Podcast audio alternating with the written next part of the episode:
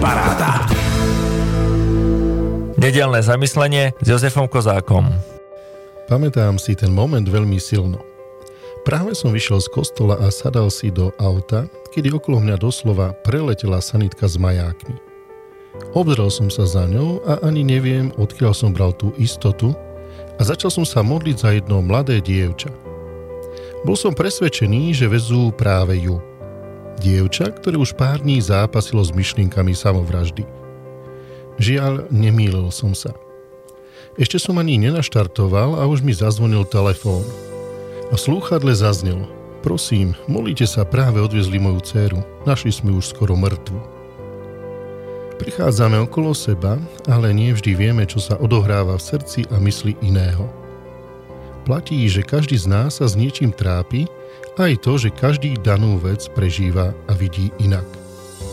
Predsa len, aj keď sa nám dostáva viac inšpirujúcich videí o empatii a hodnejších prednášok o vnímavosti, nemám pocit, že by sme sa stávali citlivejšími na potreby iných. Skôr naopak. Pred pár dňami som sa vrátil z Jeruzalema, kde okrem iného sme prechádzali uličkami krížovej cesty, ktorou prechádzal kedysi Ježiš.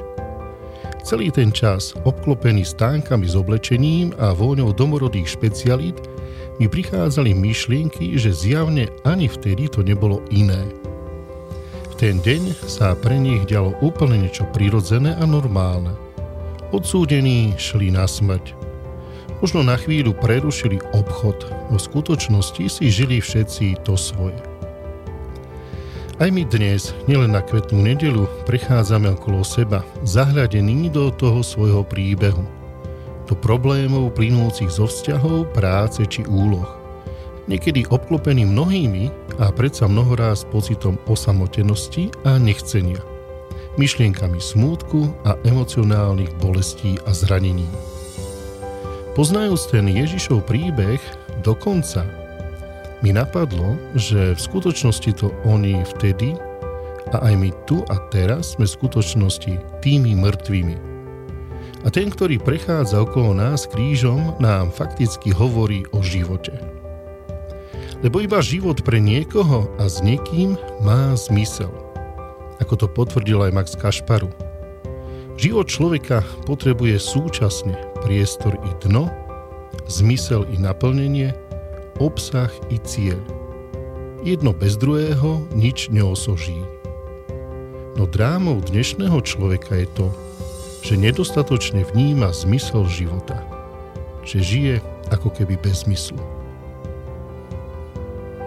Počúvali ste 34. časť nášho podcastu s názvom 2.16. Prihovoril sa nám kňaz Jozef Kozák.